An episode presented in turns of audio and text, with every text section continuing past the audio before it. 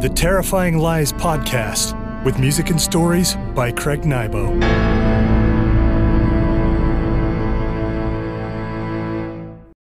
Greetings, friends, and welcome to the Terrifying Lies Podcast. Well, we've arrived, you and I. This is the final episode of Season 1. Altogether, 15 episodes, 13 story episodes, plus two special midnight lunar episodes. I feel like you and I have taken an expedition together. We visited the turn of the century where we witnessed a traveling performer bring his steampunk death machine to town. We lived through a horrifying night in a 50s insane asylum, taken over by its patients, driven by the psychic energy of a fellow inmate. We assassinated a vampire and faced more zombies than one can count. At the end of it all, we remain alive and breathing. Barely. I hope you enjoyed this excursion as much as I have. I feel we have a kinship, you and I, and I hope to see where our travels lead in the future. As I said at the top of the season, I planned to release 13 episodes per season and take a two month break between seasons to produce a new collection of tales. Mid season, I decided to offer the two extra midnight lunar episodes. I hope you enjoyed them. The time has come for me to take that intra season break. I need to visit the darkest reaches of my mind and come back with even more tales that are sure to cause my parents to worry about me. But don't despair. I plan to keep up the cadence by offering between season editions. Although these mid season editions won't have the full production value you've come to expect from full fledged Terrifying Lies episodes, I'm certain you will love them. Look for them on the first and third Fridays of the off season months. In the meantime, if you've missed any episodes from season one, I encourage you to go back and listen to them. While you're at it, tell your friends about Terrifying Lies. Share your favorite episodes in your social networks. Some of you have been kind enough to get behind the Terrifying Lies podcast financially. I can't thank you enough. That's what's going to keep Terrifying Lies on the air. To those of you who back the podcast at the 99 cents per month level, I'm going to send all of season one stories as high resolution audio files with no commercials and no commentary. For those of you who back the podcast at the $4.99 per month level, I'll add in a download link so you can get the entire Old Hicks Hypno Nightmare. That's 80 minutes of terror, guided by yours truly. It includes an induction, a first person designer nightmare, and a guided reentry back into consciousness. For those of you who back the podcast at the $9.99 per month level, expect to hear from me about mailing you an autographed CD of Old Hicks plus a Terrifying Lies Season 1 t shirt. Of course, I thank you all for listening and sharing the podcast, but I especially thank those of you kind enough to back the program. If you like Terrifying Lies and want to keep it alive, you can become a backer by visiting anchor.fm slash Craig Nybo and clicking on the support button. Select one of the backer levels at 99 cents, 4.99, or 9.99 per month. You can also visit the Patreon at patreon.com slash terrifying lies and back the podcast at the respective levels there. If you back the podcast, at the end of each season, plan on receiving a few perks from me, the least of which being high resolution downloads of every story and song, commercial free.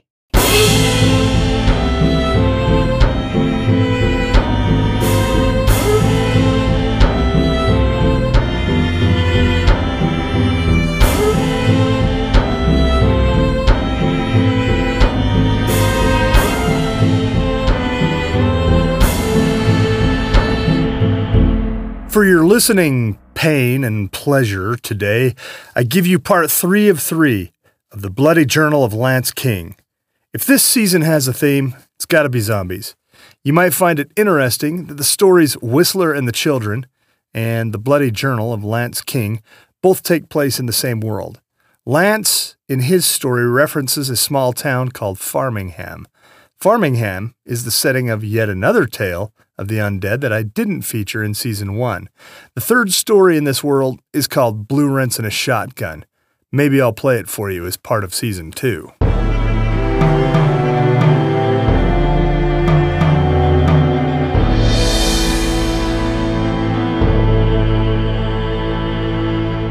The Bloody Journal of Lance King, Part 3 of 3 The Conclusion. Written and read by Craig Nybo.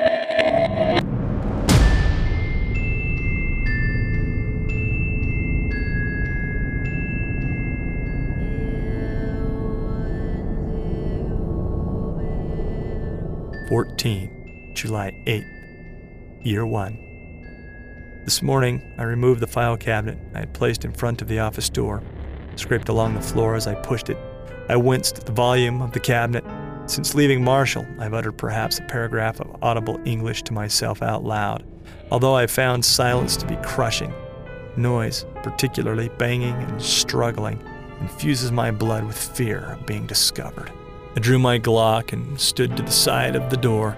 With my offhand, I turned the knob and pulled the door open.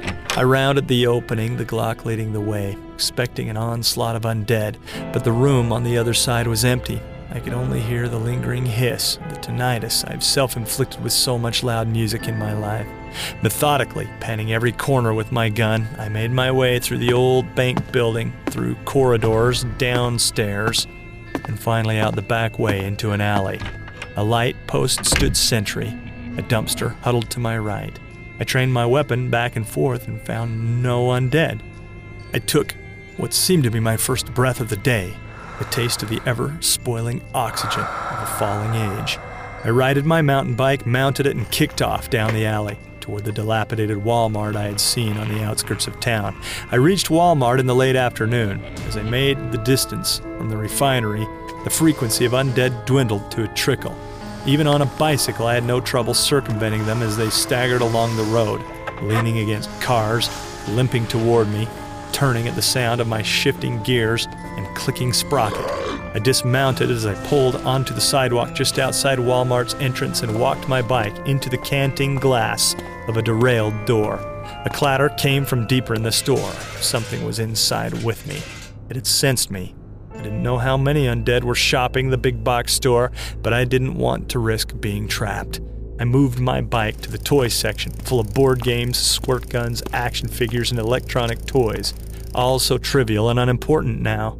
As I looked at a rack of shrink wrapped video games, I recalled a time just months ago when we lived high on our overstimulated world. It seemed we got lost in the onslaught of movies, cell phones, texting, tablets, video games, and social media. It seemed humanity had gone digital, and all that had been halted in a few hours. Our digital counterparts dissolved into the air like vapor, leaving nothing but pure humanity. Honestly, I didn't miss digital humanity much. The Facebook avatars, the separatism brought on by social networking, texting, and email. I felt emancipated from the pressure of the barrage of ones and zeros. I remember surfing my Facebook feed and looking at photo after photo of rich, successful, beautiful people, posing next to expensive cars, posing on the beach, posing on luxury cruises, posing in Europe, living lives with no bounds. In the fantasy of the digital world, there were no domestic disputes, no sickness, no frailty, no death, only hopes, dreams, and ambitions, realized by everyone but the one taking the time to surf the feed. In the face of so much noise, I often became unsatisfied with my own lot. Such pressure even brought on depression from time to time. Seeing only the best sides of everyone else can magnify your own faults. No, I didn't miss it. But facing the alternative, loneliness, wandering the streets and feeding from the last refuse of food left by the frenzying looters, I guess I have to conclude that perfection is a myth. Life only hands out fancy painted time bombs. They might look nice up on the mantle, but eventually they all go off. Could I dare to hope that this whole thing, the waste and wither of society, the breakdown of everything we knew and loved, would be temporary? Unlikely.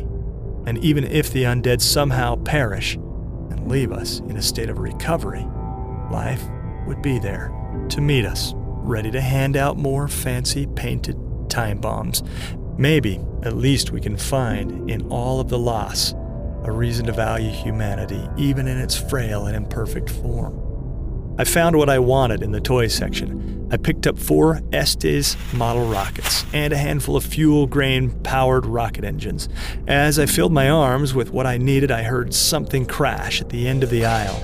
I looked up and spotted one of them, a woman, half of her shirt torn away, revealing the remains of a grungy bra, her skin white and littered with red lesions. She spotted me. Not a hint of intelligence registered on her face. She leaned toward me until her feet were forced to step. She came in a series of slow, articulated jerks. I backed away, my arms full, easily keeping enough space between us to stay safe. I thought about drawing my Glock and putting her down, but I decided to save my bullets. I shifted my load to my other hand and pushed the mountain bike toward the front of the store. As I exited, I picked up a roll of masking tape, a pad of drawing paper, and a Zippo lighter with a Harley Davidson logo etched into its face. I double bagged everything and tied it to the handlebars. More undead peeked out from the aisles as I pushed out of the store. It struck me how settled I felt in their proximity. In small numbers, I had learned not to fear them. I had learned, rather, to pity them. I rode the two hours it took to get back to the bank building. I leaned my mountain bike against the wall next to the alleyway entrance and spotted a dumpster tucked into an alcove. Should I sleep in there? Had the undead become wise to my camping spot on the third floor? I gave up on the dumpster and entered the bank building, taking my Walmart shopping bag with me. I heard shuffling in the building, and my heart sunk. They had gotten inside. I locked the entrance behind me, shifting my bag of goodies to my offhand, and drew my Glock. Room by room, I moved through the building, the eye of my weapon staring around corners and through doors, just a beat ahead of me. When I reached the teller area of the bank, a line of windows behind glass computers fixed to each workstation, I found the source of the clatter. Three undead walked the reception area, all on the other side of the glass. I imagined them making a run on the bank, but not for trapped funds human flesh. My human flesh. They sensed me in the building and come to investigate? Or they just randomly entered? I was too tired to care. I moved to one of the teller stations and aimed through a circular hole in the thick glass. The three undead never suspected that I was there. With eight shots, I killed them all. I only had a few bullets left. I mourned the loss of any extra firepower. With the three of them lying dead in the reception area, I tried the main entrance doors, unlocked. They'd come inside by pushing the oversized glass doors open. Even such a simple act of sentience scared me. I found the manual bolts on the bottoms of the doors and shot them down. The things would have to break the reinforced glass to enter the bank again, and I didn't see that happening. I went upstairs to the office where I had made my bed and locked the door behind me. I laid everything out on a desk in the middle of the room three rockets and twice as many engines, a sketch pad, a roll of masking tape, a Zippo lighter. I picked up a pen and hovered over the sketch pad, pausing over what to write. I had surveyed the refinery at length from the roof. I knew the basics of its layout. I drew a map. I put the refinery in the middle of the schematic and marked north with an arrow. The main entrance to the refinery sat on its east end. That entrance was also the most slogged by undead. I'd also spotted a break in the fence on the west end of the refinery, a gate that opened into a parking lot. I circled the smaller west gate and wrote the words, Here, 7 o'clock a.m. I looked at the map for a moment, double checking its clarity. I wrote a brief note below the map drawing. My name is Lance King. I am a musician and a survivor. I came because of your smoke. If you mean your smoke is a welcoming beacon, I hope you can help me to enter your house. If you do not welcome me, I will die trying to get to you. If you permit me to join you, I'll lend whatever skills I can to our collective survival. I will attempt to enter your west gate at precisely 7 o'clock a.m. I drew in a deep breath and held it as I read the note one last time. I let it out in a long, resigned release. I rolled the note around the body of the largest rocket and secured it with masking tape. I put the rocket nose up on the desk, stood back, and stared at it for a moment. My entire future lay in the fate of a child's toy. I shook my head and wrote two duplicates of the map and note and fixed them to the two other rockets.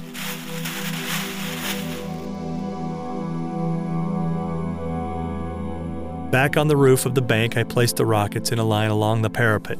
I aimed the first of them, trying to calculate the rocket's trajectory by gut feel.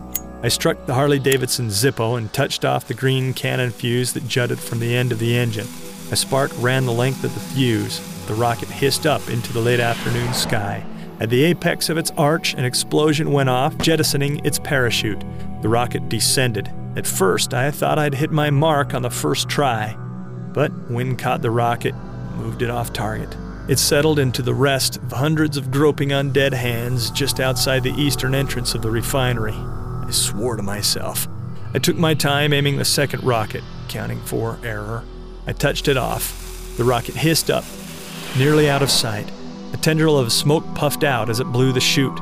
The parachute misfired and didn't deploy, perhaps burned in the jettison charge. The rocket pinwheeled downward and landed behind a building outside the refinery far from my mark.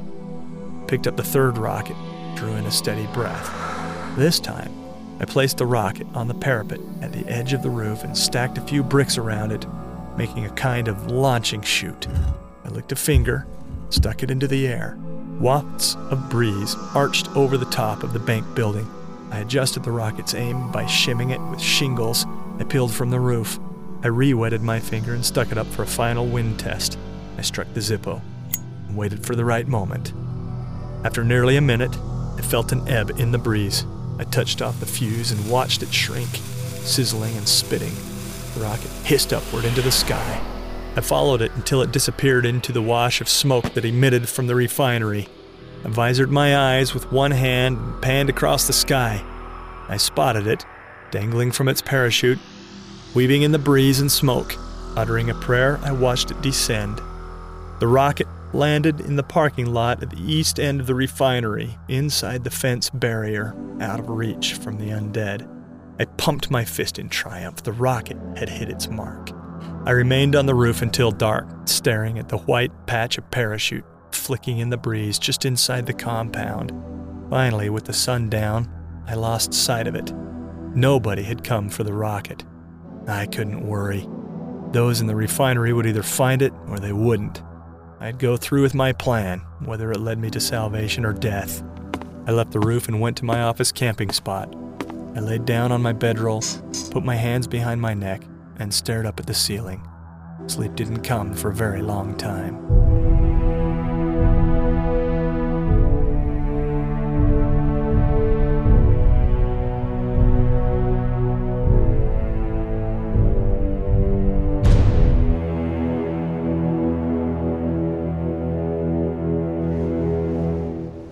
15, July 9th, year 1. I picked the eastern parking lot for a reason. A long, steep hill dumped into that lot. I wanted speed, and I was hoping for cover fire from the refinery occupants as I neared the entrance. I knew I would get velocity on my bike. It was cover fire I worried about. If my note hadn't been received, I'd ride into a maelstrom of groping arms and chattering teeth. The undead would turn me. Something in their blood infected the living and frosted the mind with an insatiable appetite I had seen in their numbers. Early reports on the radio confirmed this. Before the airwaves blinked out, newscasters had latched onto a reel of a man being turned. I'd watched it over and over while holding my breath. If they tore me apart, I could deal with it. I couldn't deal with becoming one of them. I loaded two Glock magazines, 17 bullets each. I would have to count once I started touching off rounds. I planned to fire 17, change the magazine, then fire 16. I would use the last bullet on myself should I become hopelessly surrounded. A bullet to the head wouldn't hurt. Not really. I tucked the Glock into my waistband, strapped the Gibson over my shoulder, then made my way downstairs to my mountain bike in the alley behind the bank building. I took one last look up the third floor window where I had spent the past couple of nights before getting on my bike and kicking off. The Terrifying Lies podcast will return after this short commercial break. Welcome back to the Terrifying Lies podcast.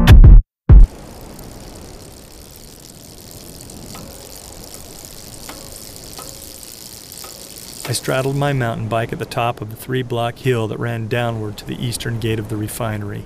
Undead blocked the entrance. They kept two yards back from the electric fence that ran the perimeter of the compound.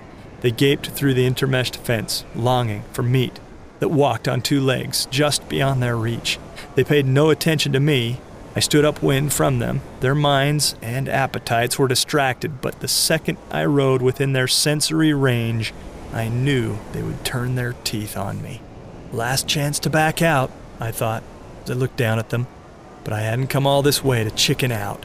This would either be my reinduction into humanity or my final moment on Earth. I kicked off and stood on the pedals. Felt like I was moving at 100 miles per hour. I must have been going only 35 or so, but I'm unaccustomed to riding at such speed.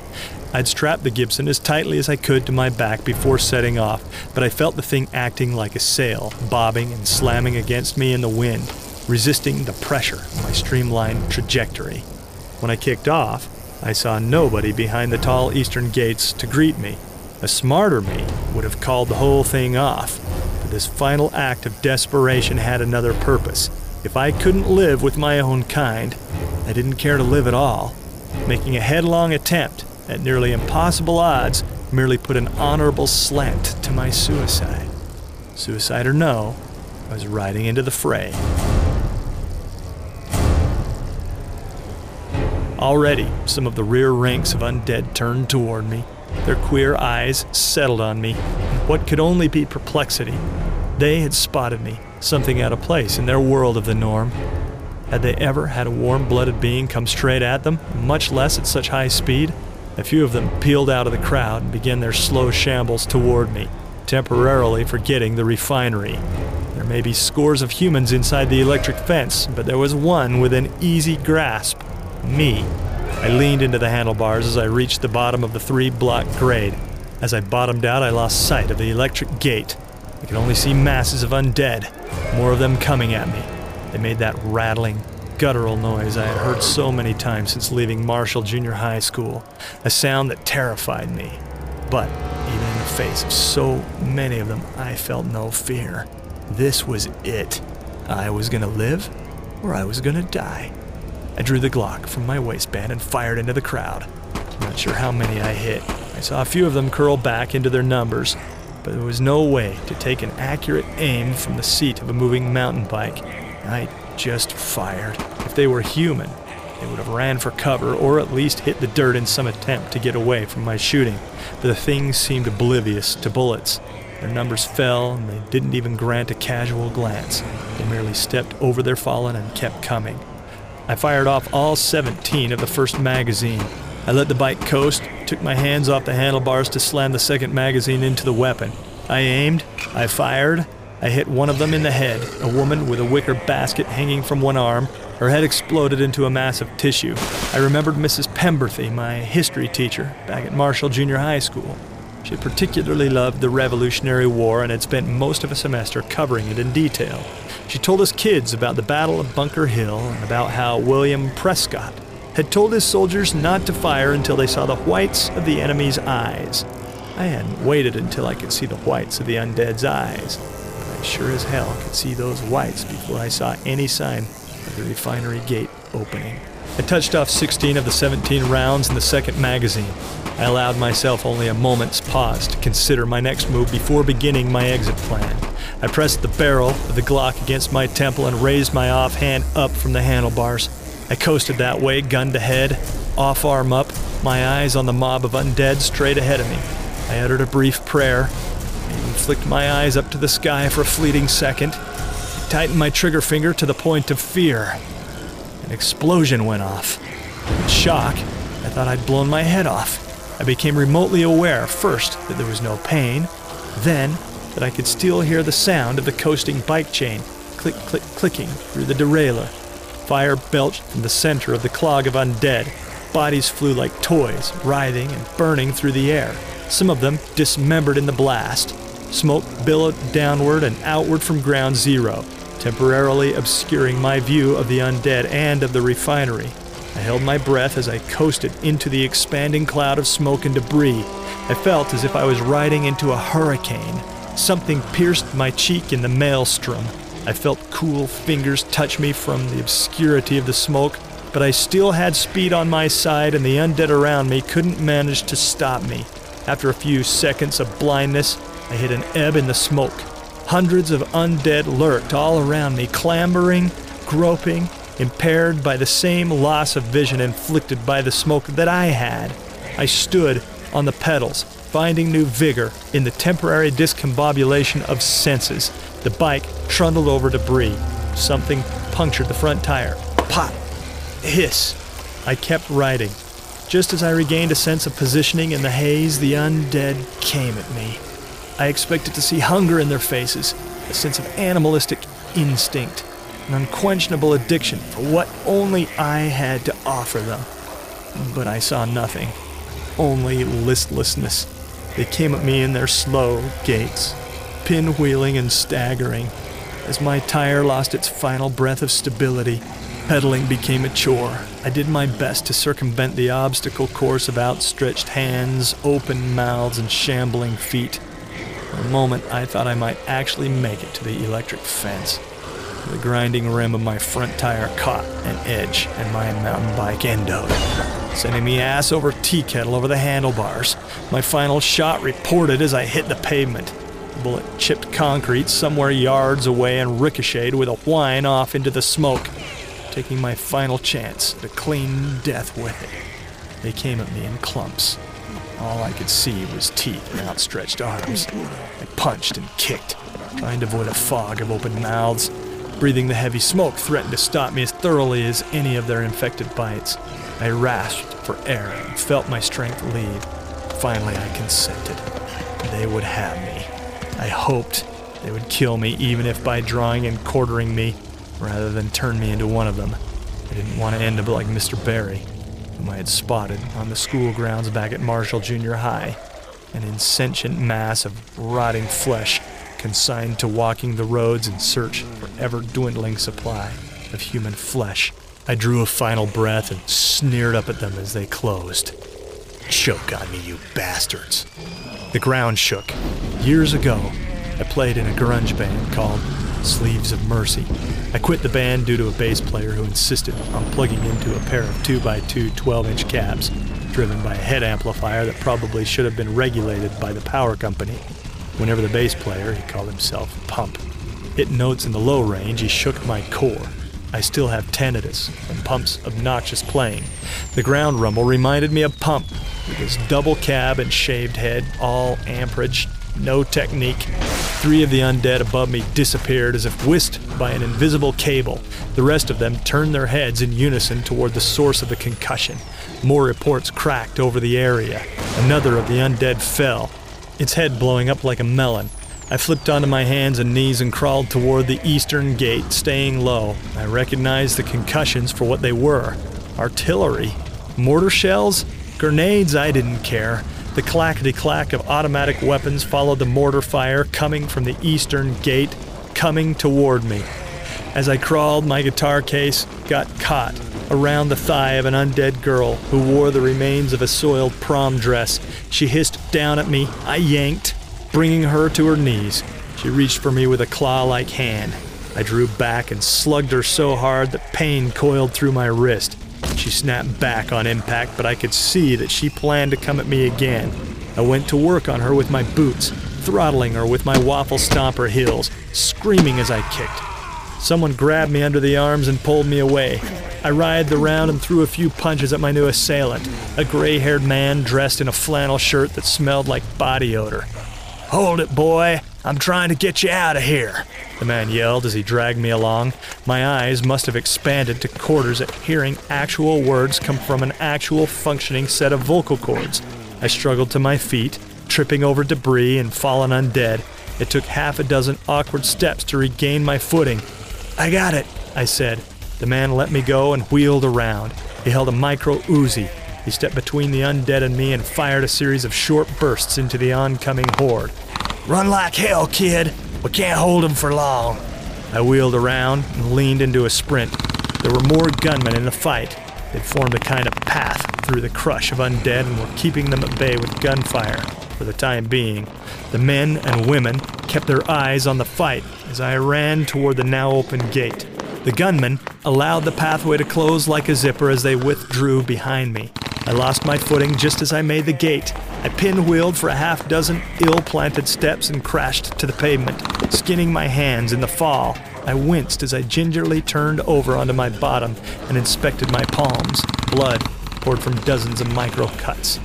I didn't see myself playing the guitar for at least a week. Firing continued as the last of the self appointed soldiers withdrew into the refinery. Two men slid the gate shut on a track. The undead, hungry and newly agitated, pushed against the fence, clambering with outstretched hands, some of them even biting the thick wire. The man with the gray hair and flannel shirt looked up at a high window on the second floor of the refinery. Clear! He shouted and snapped off a quick nod. He looked at me. I searched his expression for some sign of acceptance. As if he read my trepidation, he winked and smiled, the crow's feet at his temples creasing. He turned to the wire gate and lowered his micro Uzi to his side. A hum and crackle came from the fence. The undead crunched up against the wire, went rigid with electric current. I don't know what kind of power ran through the fence, but it must have been phenomenal because I smelled the things cooking in the amperage. One of the undead, a man with a white shirt and the remains of a blue necktie, convulsed so violently that his head became a blur. I watched him in fascination. His quaking increased to a breaking point. His head exploded with a dull thwack. The human, self appointed soldiers broke out in laughter. Zombies cooked on the wire for nearly a minute before backing away.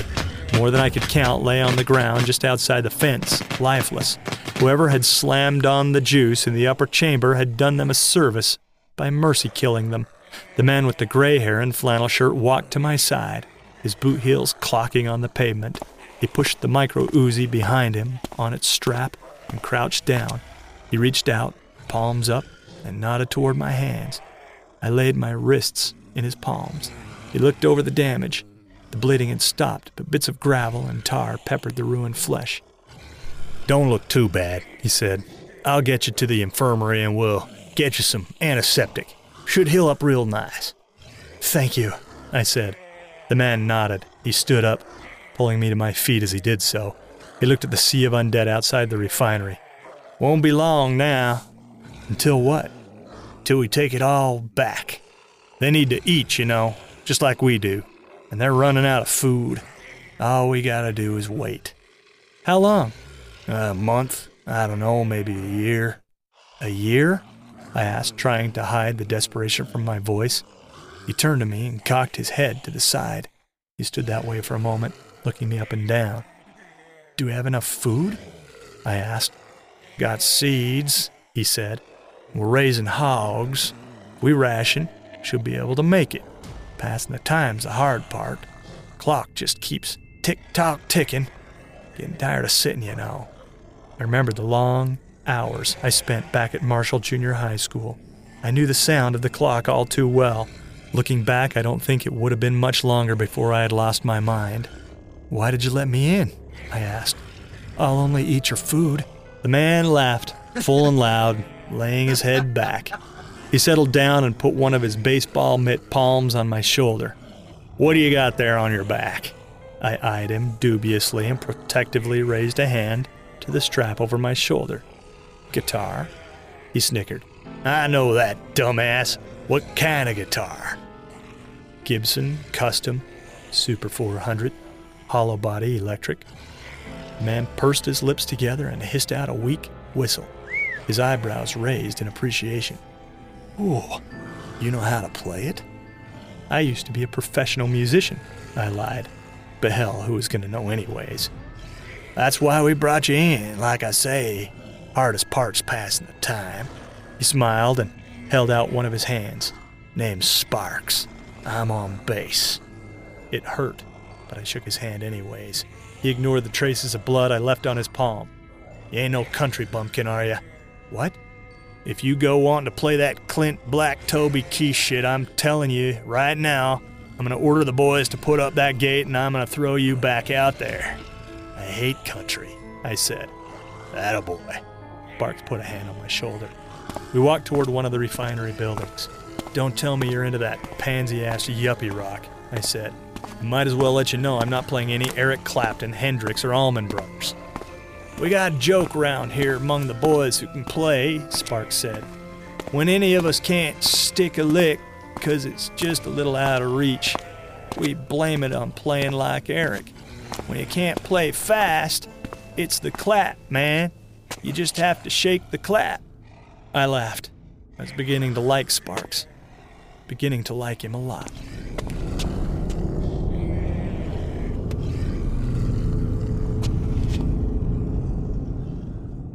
This has been The Bloody Journal of Lance King, Part 3 of 3, The Conclusion, written and read by Craig Nybo.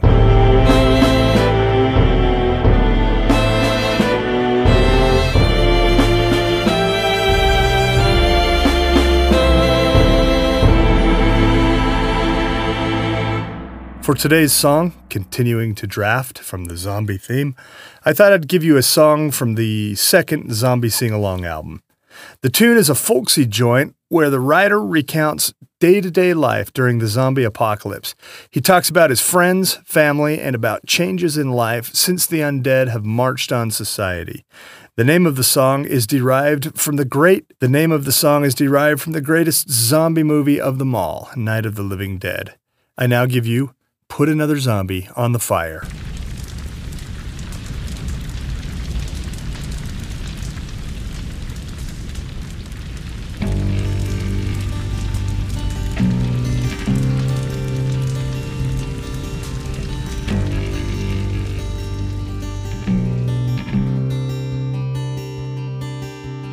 Days are grey with longing for the bygones of a life with little worries on ahead.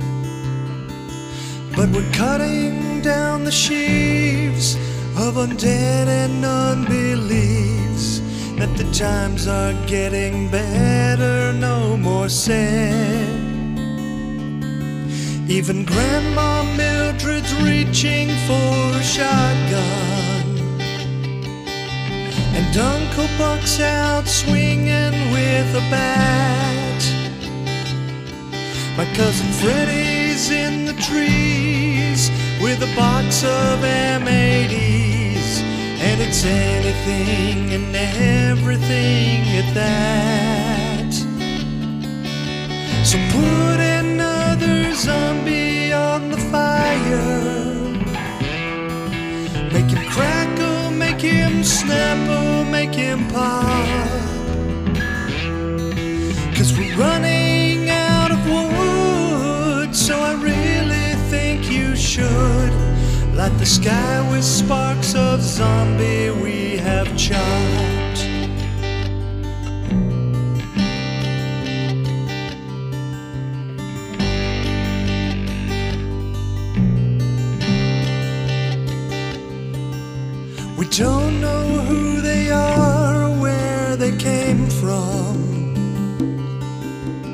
Don't know anything about their past.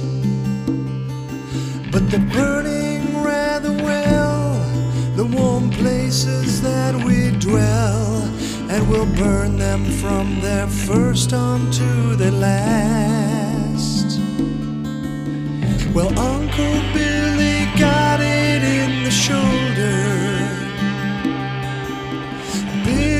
bunch of bite marks in the fight. Now we're cooking up his hide, warming him up from inside. On the fire with his friends who ain't alive. So put another zombie on the fire. Make him crackle, make him snapple, Cause we're running out of wood, so I really think you should light the sky with sparks of zombie we have chopped.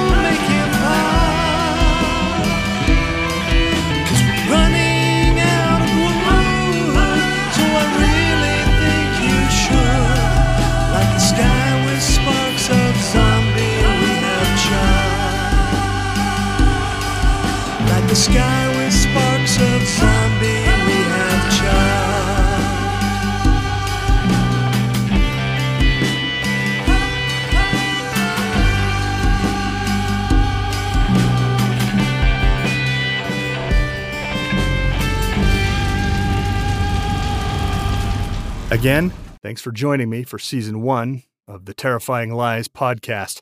I look forward to reuniting with you on the first Friday of January 2023 for episode one of season two. The second season begins with a bang. I've been working on an epic three part weird Western tale that will take you to yet another landscape of thrills.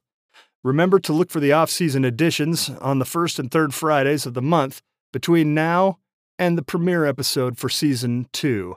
Until next season, sweet dreams. Or should I say, terrible nightmares.